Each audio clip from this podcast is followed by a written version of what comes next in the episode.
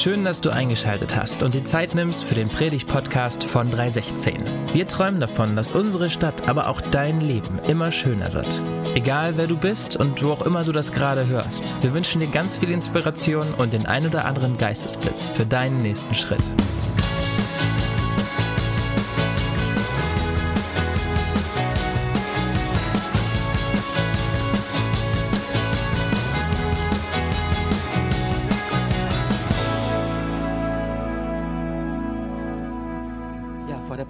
Darf ich noch den Bibeltext lesen, den wir im zweiten Buch Mose, auch genannt Exodus, finden. Und zwar im zweiten Buch Mose, Kapitel 6, die Verse 1 bis 9. Darauf sagte der Herr zu Mose, jetzt wirst du erleben, was ich mit dem Pharao machen werde. Ich werde ihn zwingen, die Israeliten gehen zu lassen. Ja, er wird sie sogar mit Gewalt aus seinem Land forttreiben. Da sprach Gott zu Mose und sagte, ich bin der Herr. Als Gott, der Gewaltige, bin ich Abraham, Isaak und Jakob erschienen. Aber unter meinem Namen, der Herr, habe ich mich ihnen noch nicht zu erkennen gegeben. Doch ich habe meinen Bund mit ihnen geschlossen und ihnen das Land Kanaan zugesagt, in dem sie als Fremde lebten. Ich habe das Schreien der Leute von Israel gehört, die von den Ägyptern zur Arbeit gezwungen werden. Deshalb will ich jetzt meine Zusage einlösen. Richte deinem Volk aus. Ich bin der Herr. Ich werde euch dem, aus dem Frondienst für die ich werde euch aus dem Frondienst für die Ägypter wegholen und aus der Zwangsarbeit befreien, die sie euch auferlegt haben. Mit meinem ausgestreckten Arm werde ich euch retten und eure Unterdrücker hart bestrafen. Ich will euch als mein Volk annehmen und ich will euer Gott sein. Dann werdet ihr erkennen, dass ich der Herr bin, euer Gott, der euch aus dem Frondienst für die Ägypter befreit. Ich bringe euch in das Land, das ich Abraham, Isaak und Jakob mit einem Eid versprochen habe. Ich gebe es euch, ihren Nachkommen, als bleibenden Besitz. Ich bin der Herr. Mose sagte dies alles zu den Israeliten, aber sie glaubten ihm nicht. Sie waren zu erschöpft von der harten Arbeit und völlig entmutigt.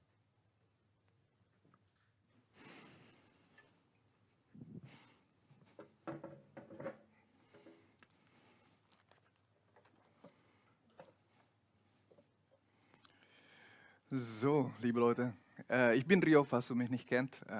Äh, und ich liebe Studieren so sehr. Ich habe mein Bauingenieurstudium auch gemacht und jetzt studiere ich nebenbei meine Master in Theologie. Manchmal Studium ist einfach eine gute Zeit, manchmal ist einfach eine harte Zeit. Aber was ich gehört habe damals, als ich noch jung und wild war, jemand zu mir gesagt hat, hey, Studierenden von heute ist Leiter von morgen. Und das hoffen wir so sehr als 30 sind, dass die Leitende für morgen Gottes Herz haben, Jesus Herz haben und dass sie einfach unser Land mit damit auch bringen. Genau. Bevor ich anfange mit dem Predigt, ich möchte auch mit uns beten. Gott, wir danken dir, dass du uns kennst und wir danken dir, dass du der Gott, der unser Leid, unsere Schmerzen auch hörst und du bist der Gott, der uns befreien möchtest. So, Jesus, wir beten einfach, dass du zu uns persönlich sprichst. Heiligen Geist, wir beten einfach, dass du zu uns persönlich sprichst und ja, dass du unser Herz formst und dass du uns neue Liebe schenken für dich, äh, für dein Wort, für deine Wahrheit. Und ja, benutze mich, benutze meine Worte und lass deine Wille geschehen. Amen. Leute, ich möchte euch fragen, bist du hoffnungsvoll gerade? Wenn du gerade die Nachrichten auch siehst, wie schlimm der Krieg in Ukraine und auch in Israel ist, wie heftig die Umweltkatastrophe, die an verschiedenen Ecken der Welt passiert ist, wie viele Missbrauch und hausliche Gewalt, die auch gerade passiert ist, bist du hoffnungsvoll oder kannst du hoffnungsvoll sein? Ich finde, es ist gerade mega schwer, Hoffnung zu haben in dieser Situation. Und Jean Twain, eine Professorin für eine Psychologie an der San Diego University, führt gerade äh, die größte intergenerationale Forschung durch. Und sie fasst ihre Ergebnisse in einem Buch zusammen mit dem Titel Generations, The Real Difference Between Gen Z, Millennials, Gen X, Boomers and Silence. Und was ich sehr interessant finde in ihrem Buch, ähm, dass er beschreibt hier in einem Kapitel, es gibt so eine großen Gaps zwischen meiner Generation, die Millennials, und wenn ihr gerade am Studieren seid oder gerade eure Ausbildung macht, eure Generation, Gen Z. Er beschreibt, dass meine Generation ist sehr optimistisch, sehr selbstbewusst. Aber das Gefahr für meine Generation ist, dass wir oft narzisstisch sind, dass wir oft großes Ego haben. Aber bei Gen Z ist komplett anders.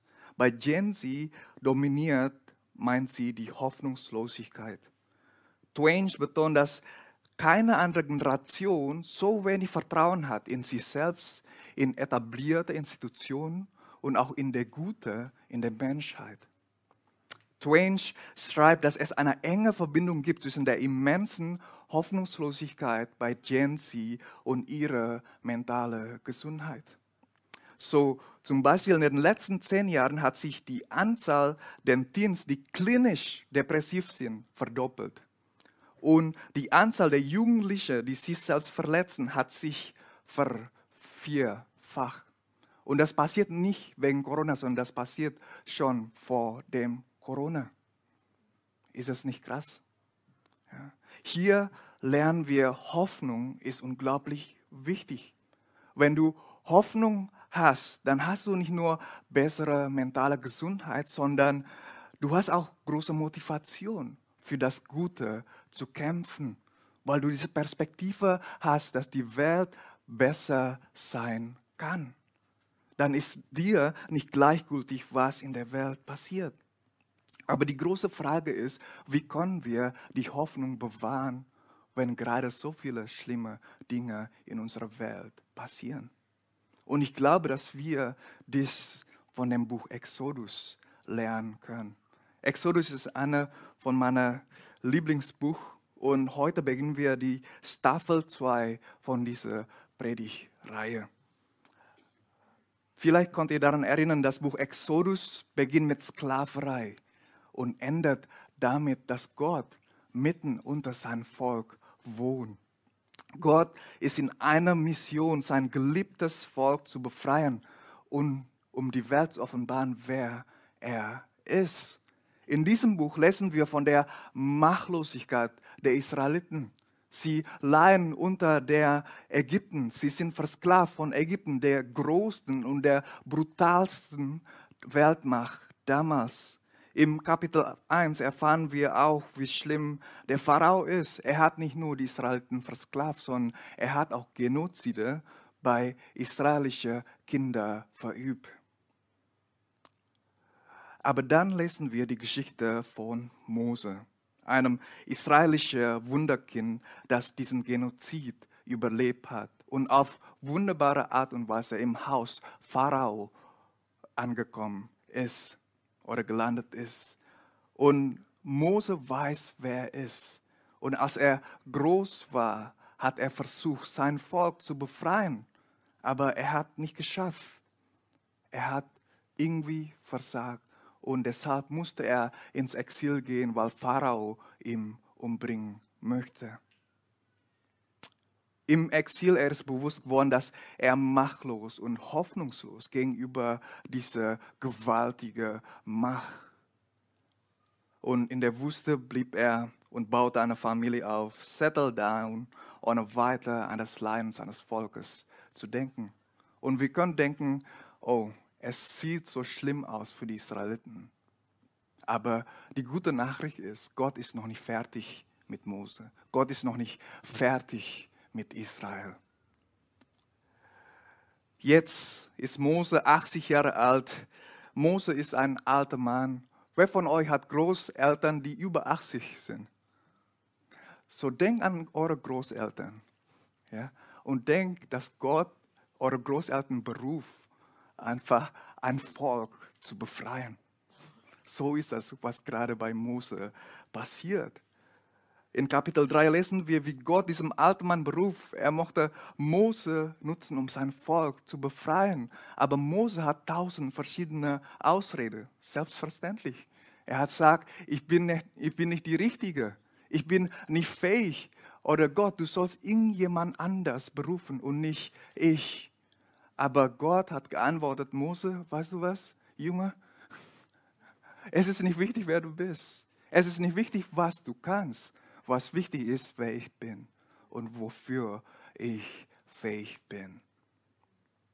Ich bin Yahweh, der Gott, der mein Volk liebt und fähig ist, mein Volk zu befreien.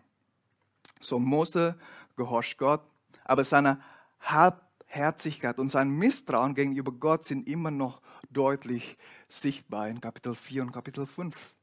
Zum Beispiel, als er zum Pharao ging, anstatt Yahweh zu gehorchen und sagt zu Pharao, hey Pharao, weißt du was, Yahweh will, dass du sein Volk freilässt. Stattdessen, Moses sagt, äh, Pharao, äh, Yahweh will, dass du sein Volk ungefähr drei Tage freigeben. Und Pharao antwortet, ey, anstatt euch drei Tage freizugeben, wie was, wenn ich eure Arbeit härter mache? Klingt gut, oder? Und danach ist die Situation bei den Israeliten schlimmer geworden. Sie mussten unter härteren Bedingungen arbeiten und die Situation sieht richtig schlecht aus.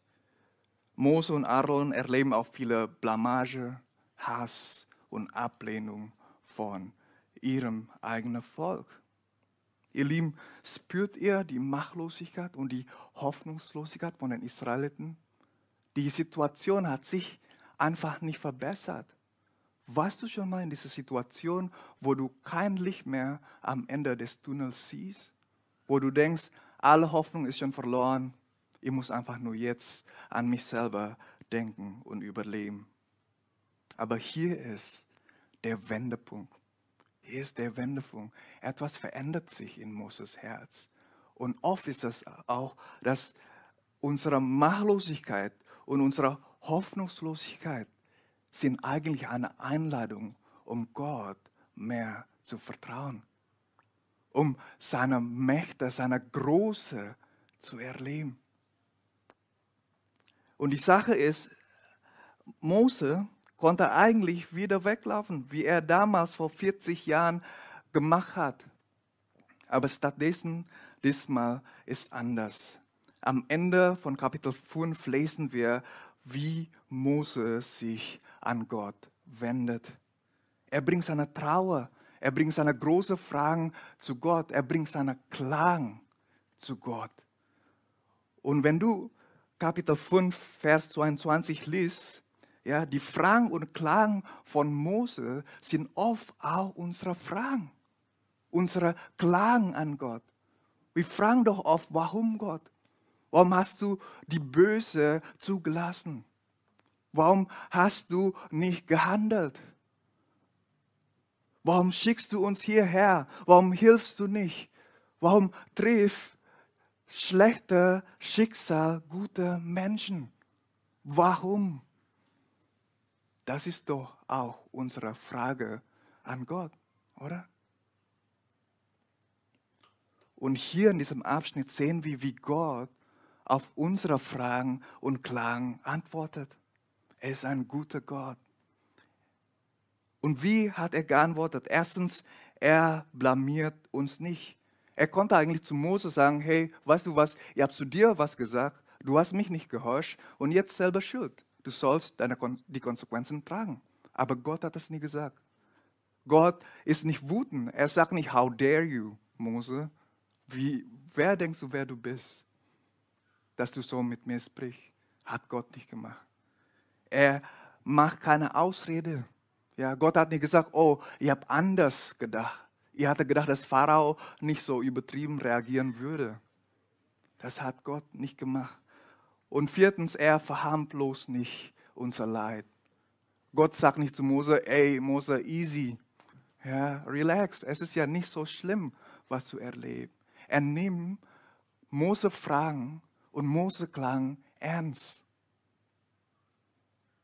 Er ist Yahweh, der allmächtige und allwissende Gott. Und er hat alles unter Kontrolle. Was gerade passiert ist, ist keine Überraschung für Yahweh, sondern er hat ein vollkommenes, perfektes Plan in dieser Situation. Eines ist diesem Gott wichtig, dass sein Volk ihm und ganz vertraut. So schauen wir, was Gott sagt.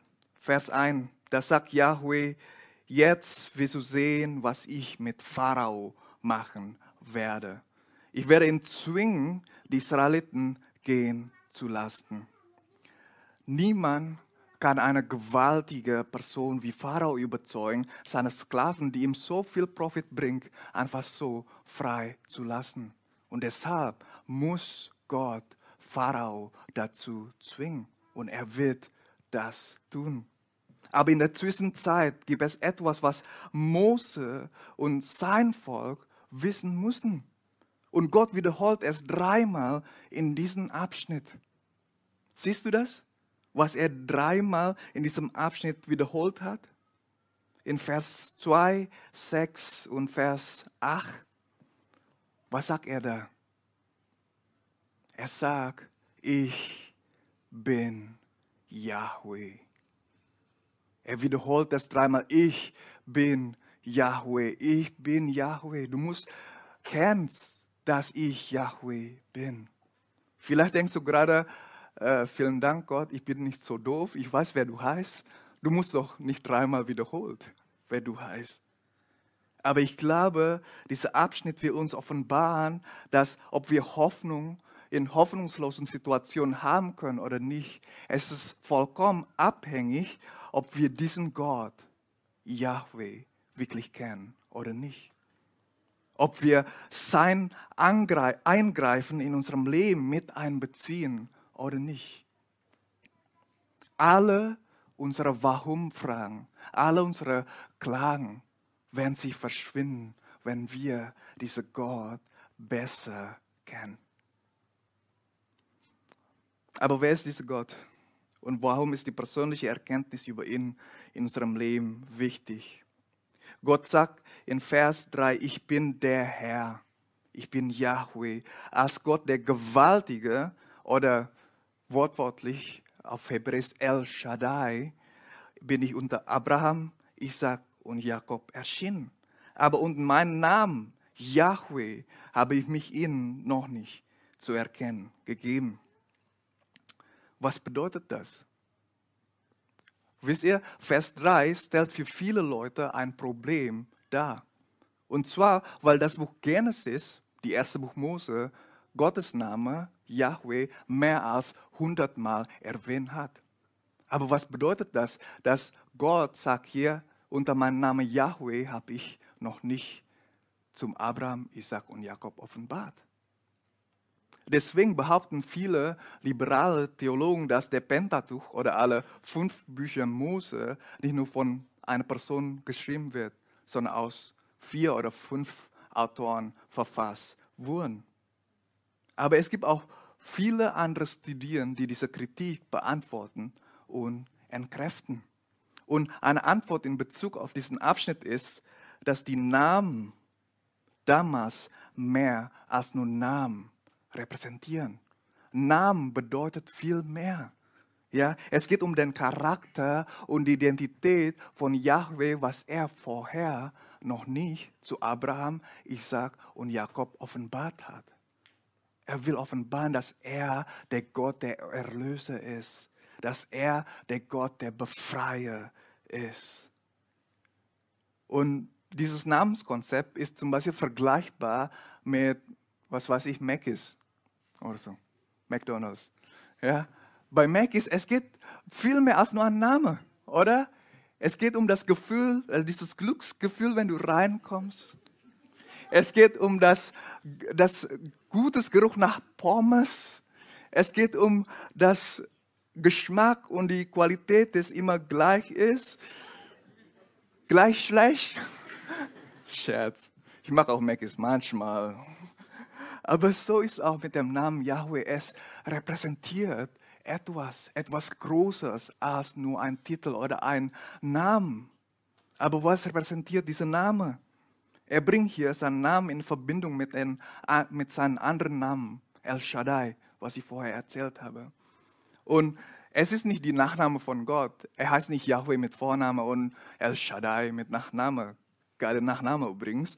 Aber in El Shaddai, in unserer deutschen Bibel, wird es entweder als Gott der, der Allmächtige oder Gott der Gewaltige übersetzt. Aber die genaue Bedeutung von El Shaddai ist unbekannt. Die nächste hebräische Übersetzung, was ich gelesen habe, davon ist einer von den großen Bergen. Aber Alec Motier schreibt einen guten Kommentar über Exodus und er sagt, dass El Shaddai, wenn wir auch seine Handeln äh, äh, gelesen haben in das Buch äh, Genesis, wenn wir seine Handeln auch äh, gelesen haben, als er dann seinen Namen offenbart hat, bedeutet El Shaddai, dass er der Gott ist, der in unserer Unfähigkeit und Machtlosigkeit genug ist.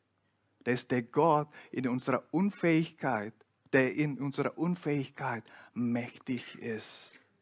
Wie in der Geschichte von Abraham, als er unfähig war, Kinder zu bekommen. El Shaddai war genug. Er gibt Abraham Isaac.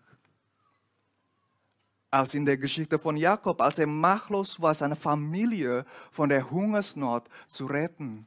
Und El Shaddai war genug. Ja, er hat Jakobs Familie gerettet. Er hat sie mit genug Essen versorgt. Genauso war es in Josefs Geschichte, als er in seiner Machtlosigkeit als Sklave verkauft und ungerecht beschuldigt wurde und deshalb ins Gefängnis geworfen wurde. El Shaddai war genug. Er hat Josef geholfen. Er erhob Josef, sondern so dass er nicht nur aus dem Gefängnis befreit wurde, sondern auch zu einem der mächtigsten Männer in Ägypten sein würde. So Yahweh sagt zu Mose hier, Mose, denk daran, was ich bei deinen Vorfahren gemacht habe. Und vertraut mir, dass ich El Shaddai bin, dass ich der Gott, der in deiner Machtlosigkeit genug ist. Ich werde etwas Größeres machen, aber in der Zwischenzeit vertraut mir deine Zukunft. Vertraut mir deine Zukunft. Und ihr Lieben, oft fühlen wir uns unfähig, oder? Oft fühlen wir uns, dass wir nicht genug sind oder inkompetent sind. Ich habe das erlebt in meinem Studium, als ich Bauingenieur studiert habe. Oft denke ich, ey, es gibt so viele Sachen, so viele Dinge, die ich nicht verstanden habe. Ich war überfordert einfach. Und diese Prüfungen, die sind wie eine Berge, die niemals fertig ist. Kennt ihr das? Und ich denke, wie kann ich das schaffen? Aber El Shaddai hat mich durch mein Studium getragen. Ja, er ist immer in meiner Unfähigkeit, in meiner Inkompetenz genug. Und weißt du was? Auch heute fühle ich oft machtlos oder unfähig. Ich frage mich manchmal, Gott, warum berufst du mich hier in Deutschland als Pastor? Ich kann schlecht Deutsch reden, mein Deutsch ist kaputt. Deutsche Grammatik ist wie ein großes Mysterium der Welt. Warum? Das ist der und das ist die und das ist das. Es ist, warum? Es gibt doch viele andere Menschen, die viel fähiger sind als ich, die viel mehr Charisma haben, die viel mehr Bibelwissen haben. Warum ich? Warum hier? Aber ich glaube, ich muss wieder an El Shaddai denken. Ich muss wieder El Shaddai vertrauen, dass er in meiner Unfähigkeit genug ist, dass er in meiner Inkompetenz genug ist. Wenn diese Gemeinde wächst, das wächst nicht wegen meiner Fähigkeit, das wächst, weil Gott groß ist. Und es wächst trotz meiner Unfähigkeit, weil der ist der Gott, der genug ist, auch in deiner Lebenssituation. Es ist nicht wichtig, wer ich bin. Es ist nicht wichtig, wer du bist. Es ist nicht wichtig, wo, was wir können. Was wichtig ist, wer ist er und wofür er fähig ist. Er ist El Shaddai. Ihr Lieben, vielleicht fragst du auch, warum gab es Sklaverei? Warum gibt es immer noch moderne Sklaverei, wie wir letztes äh, Sonntag äh, gehört haben? Warum gibt es so viele Ungerechtigkeit und Gewalt in dieser Welt? Warum fühlen wir uns so machtlos dagegen? Und ich glaube, die Antwort ist, weil in unserer Welt viele Menschen wie Pharao existieren. Okay? Diese Menschen haben ein bestimmtes Mindset und zwar das Leben von den anderen ist für mein Leben da. Oder anders gedruckt, es ist okay, wenn die anderen leiden, solange es mir gut geht. Wenn wir die Weltgeschichte betrachten, stellen wir fest, dass viele Könige, Herrscher in unserer Welt dieses Mindset haben. Aber nicht nur die Leute in Machtposition, die normalen Leute versuchen in diese Position zu kommen. Ja, sie strebten nach Macht und Reichtum selbst, wenn es bedeutete, dass die anderen leiden mussten. Und weißt du, wenn du an Philosophie interessierst, wenn du dich fragst, warum sind so die Menschen so gierig oder egoistisch, viele Philosophen haben ihre Lieblingssündenbocke. Ja, Viele moderne Philosophen oder viele moderne Menschen sagen oft, dass Bildung das Problem sei, dass wir nicht genug Bildung haben und deswegen sind Menschen böse oder gierig sind.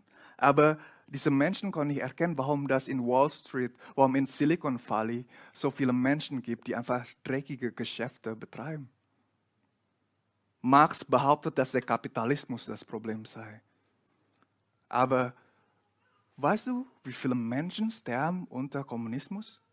Ja, unter Stalin, unter Mao Zedong? Ja? Kommunismus ist nicht besser als Kapitalismus. Jean-Jacques Rousseau meinte, dass die Gesellschaft das Problem sei. Aber meinst du, dass die Leute im Dschungel besser sind als die Leute hier in Hannover? Und glaub mir, Leute, meine Tante, meine Onkel, meine Großeltern leben im Dschungel in Borneo. Und ich glaube nicht, dass die Leute da besser sind als hier. Ja, Gesellschaft ist nicht das Problem. Und die säkulare Diagnose, die versucht zu erklären, was das Problem liegt, ist zu eindimensional. Sie sagen, es gibt Leute, diese Menschen sind gut und diese Menschen sind böse. Aber das ist zu einfach. Das ist zu eindimensional. Aber die Bibel hingegen sagt, dass das Problem sehr komplex und sehr tief ist. Sie sind sehr tief in unserem Herzen verwurzelt. Und dieses Problem hat den Ursprung im Garten Eden. Ja. Dort entscheidet sich die Menschheit gegen Gottes Herrschaft zu rebellieren.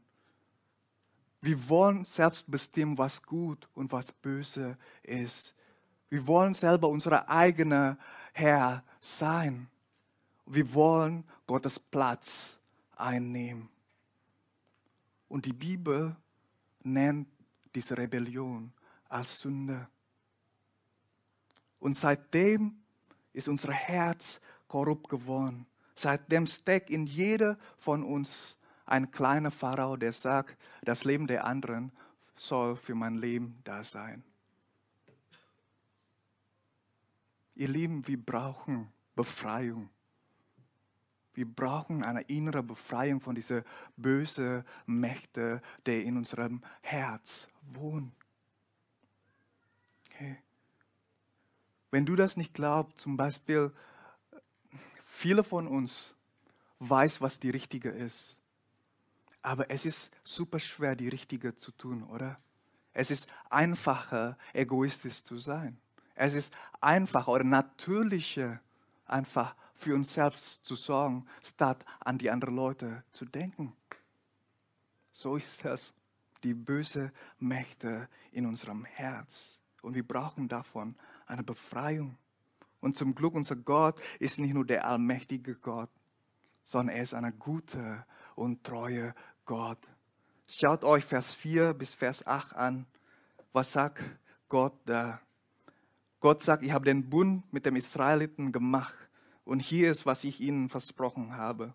Er gibt Mose oder Israel sieben Verheißungen. Und zwar, ich werde eure Last wegnehmen, ich werde euch von der Sklaverei befreien, euch erlösen, euch als mein Volk annehmen. Ich werde euer Gott sein. Ich werde euch ein Land geben, eine neue Zuhause und ich gebe euch das Land als Besitz. Aber in Vers 9 lesen wir, dass die Israeliten Gottes Zusage nicht glauben möchten. Das ist, was oft passiert, dass Gott uns seine Verheißungen geben und wir sagen, nein Gott, sorry, ich bin zu müde dafür. Oder mein Leben ist gerade wichtiger. Meine Arbeit, mein Studium ist wichtiger als das. Aber weißt du was? Dieser Gott hält trotzdem seine Zusage, obwohl wir versagt haben, ihm zu vertrauen. Er ist der treue Gott, obwohl wir unsere Fehler gemacht haben. Er erfüllt seine Zusagen trotz unserer Versagen, ihm zu vertrauen. Und das werden wir in diesem Buch mehr und mehr entdecken. Aber weißt du was? Wir haben mehr Grund, Gott zu vertrauen als die Israeliten. Denn wir wissen, dass Jesus Christus gekommen ist. Ja, Paulus schreibt in 2. Korinther, Vers, 2. Äh, Korinther 1, Vers 20, was immer Gott an Zusagen gemacht hat, in Jesus finden sie alle ihre Erfüllung. Jesus ist das Ja und das Amen von allen Verheißungen Gottes. Zu Israel sagt Gott, ich nehme eure Last ab und ich werde euch befreien und erlösen. Und zu uns sagt Jesus, kommt zu mir, die ihr schwer beladen seid. Ich nehme eure Last ab und ich gebe euch Ruhe. Ich werde euch von der Macht und die Konsequenzen eurer Sünde erlösen. Zu Israel sagt Gott, ich werde euch als mein Volk annehmen und ich werde euer Gott sein. Ich gebe euch ein Land als Besitz. Und zu uns sagt Jesus, glaubt an mir und ich werde euch eure Erbe geben. Das Reich, das seit der Erschaffung der Welt für euch bestimmt ist. Jesus Christus wird das Himmel auf die Erde bringen. Und diese neue Welt von Gott, das wird unsere neue Heimat sein. In dieser neuen Welt wird keine Leid mehr geben, keine Tränen mehr geben. Jesus wird uns alles neu machen. Vielleicht fragst du dich, wie hat Jesus Gottes Verheißungen erfüllt? Hat er einfach so? Aber hier ist wie der König des Universums dieser König, er hat sich erniedrigt. Er hat den Himmel verlassen und unsere Gestalt angenommen. Dieser König lebt in zerbrochener Welt, nicht als Herrscher, sondern als Diener. Ja, anders als der Pharao oder der Herrscher dieser Welt. Jesus der König, die, der die Füße seiner Jünger gewaschen hat. Er ist der König, der sein Volk geheilt hat. Er ist der König, der mit dem ausgeschlossenen Leute gegessen hat. Er ist der König, der die Hungrigen Essen gegeben hat. Jesus ist der dienende König und er sagt, mein Leben ist für dein Leben da. Mein Leben ist für dein Leben da. Und weißt du, was sein großer Dienst ist? Er hat sein Leben als Lösegeld hingegeben, sodass jedem Menschen, die Sünder, die Rebellen, die Ungerechte, die Sklave frei sein können. Frei Gott zu lieben, frei Gott zu dienen und frei die anderen Menschen zu dienen und zu lieben. Unter seiner Herrschaft wird keine Sklave mehr geben, sondern Söhne und Tochter von dem lebendigen Gott. Wie wunderbar ist das, unser Herr und Erlöser Jesus Christus. Wenn du dein Leben Jesus anvertraust und seine Gnade in deinem Leben annimmst, er wird dein El Shaddai sein. Er wird zuerst dein Herz verändern, sodass du diese Welt verändern kannst. Und du wirst nicht machtlos sein, denn El Shaddai ist bei dir in alle Tage deines Lebens. Also, wenn du zu Christus gehörst, dann trau dich, große Träume zu träumen. Ja? Du wirst niemals keine Hoffnung haben in Christus. weil er dann El Shaddai ist. Aber träume nicht diese egoistische Träume von der next, the next Elon Musk oder dem next Bill Gates oder the next Taylor Swift. Träum, Gottes Träume für die Welt. Die Welt, die voller Freiheit ist. Frei, um Gott zu lieben, frei Menschen zu lieben. Er wird deine Machtlosigkeit und deine Unfähigkeit nutzen, um seine Herrlichkeit zu zeigen und die Welt zu verändern. Genauso wie bei Martin Luther King, William Wilberforce, Nelson Mandela und Mutter Teresa. Und weißt du, er hat einen Plan für dich. Du bist kein Zufall, dass du jetzt hier bist, dass du jetzt studierst. Gott hat einen Plan für dich. So lass uns diese Hoffnung haben, dass Gott mochte uns nicht nur befreien, sondern durch uns will er die anderen Leute befreien. Lass uns beten. Jesus Christus, wir wollen Ja sagen zu deiner Berufung. Wir wollen dir vertrauen, dass du der El Shaddai bist in unserem Leben. Gott, die Welt kann unsere Machtlosigkeit sehen und erkennen. Aber wir wissen auch, Gott, dass wir dich haben. Und durch unsere Machtlosigkeit wirst du diese Welt verändern. Wir glauben nicht an unsere Fähigkeit. Wir glauben nicht an unsere Kompetenz, Gott. Wir glauben an deine Fähigkeit, deine Machtlosigkeit, deine Macht und deine große Gott. So Gott, lehre uns, dich zu vertrauen. In unserem Studium, in unserer Ausbildung, in unserer Familie, in unserer Arbeit. Lerne uns, lehre uns, dich zu vertrauen, Jesus Christus. In deinem Namen beten wir. Amen.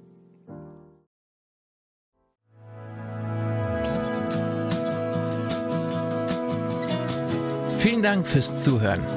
Für weitere Informationen zu 316 besuche uns doch auf unserer Homepage 316.de. In deinem Namen, in deinen Armen, mit deiner Liebe können wir es schaffen und Hannover schöner machen.